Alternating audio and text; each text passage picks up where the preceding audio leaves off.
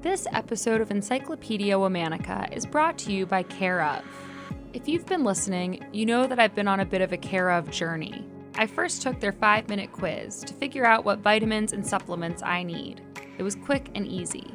Then I got my order in the mail, everything delightfully well packaged, including collagen powder, a variety of vitamins, and extra batteries, which are on the go energy support. Last time I told you about my experience thus far with the collagen powder, which I'm a big fan of. This time I want to tell you about the extra batteries. I was initially pretty skeptical of the extra batteries concept, but I have to tell you that I'm pretty obsessed. You just open the little stick empty the contents directly into your mouth, and let it dissolve for a few seconds. I was worried that it would taste bad or that it wouldn't really work. But I have to say, the formula really does taste like oranges, and it dissolves really quickly right into your mouth. More importantly, the extra batteries actually work. I really did feel like I was paying better attention to what I was doing, I had an increased level of focus, and I had more mental energy.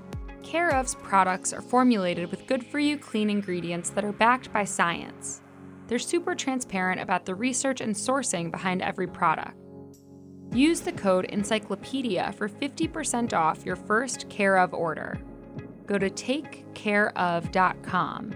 Again, that's takecareof.com and use code Encyclopedia for half off your first order. Stay tuned for more on my Care of journey.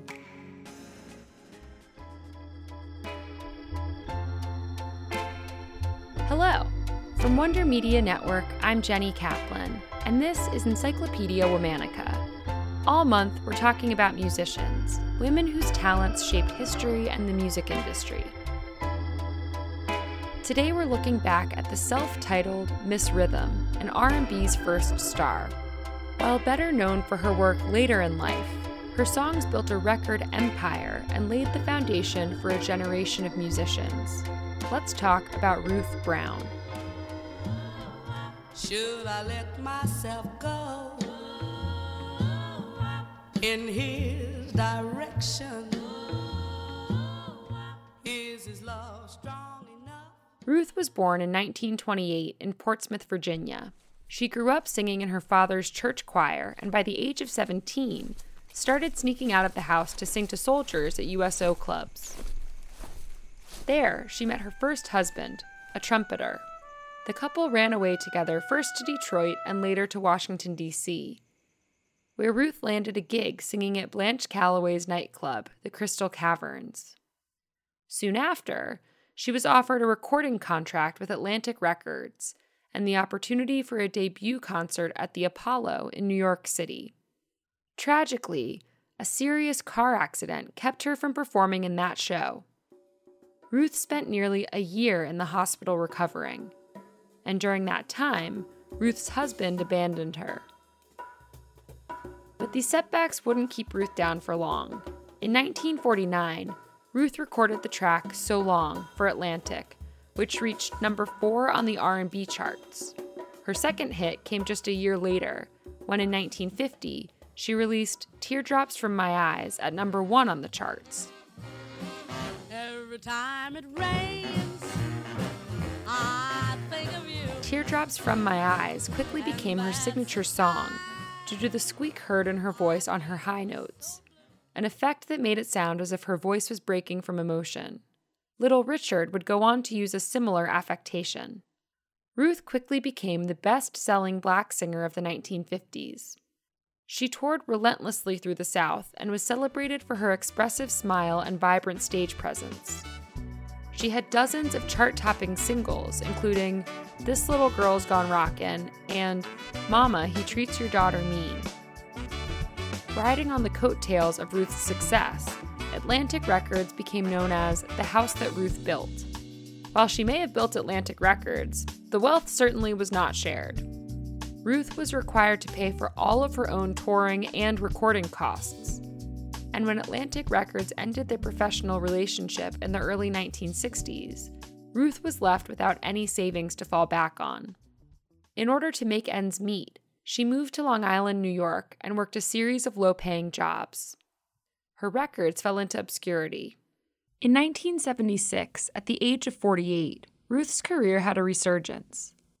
The legendary comedian Redd Foxx cast her as Mahalia Jackson in his production of the musical Selma. From there on out, she was on a roll.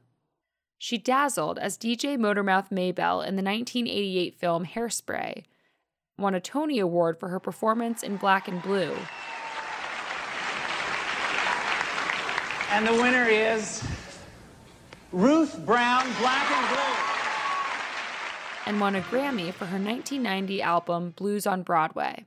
She also hosted the NPR show Blues Stage. Those who are familiar with Ruth's music most likely discovered her during this era. She finally received the latent appreciation she deserved for her earlier pioneering work as an R&B artist. She used her newfound fame as leverage against Atlantic Records. The deal she ultimately struck with the label allowed her and dozens of other musicians to recoup back royalties. In 1988, she also helped found the Rhythm and Blues Foundation to preserve the legacy of R&B artists.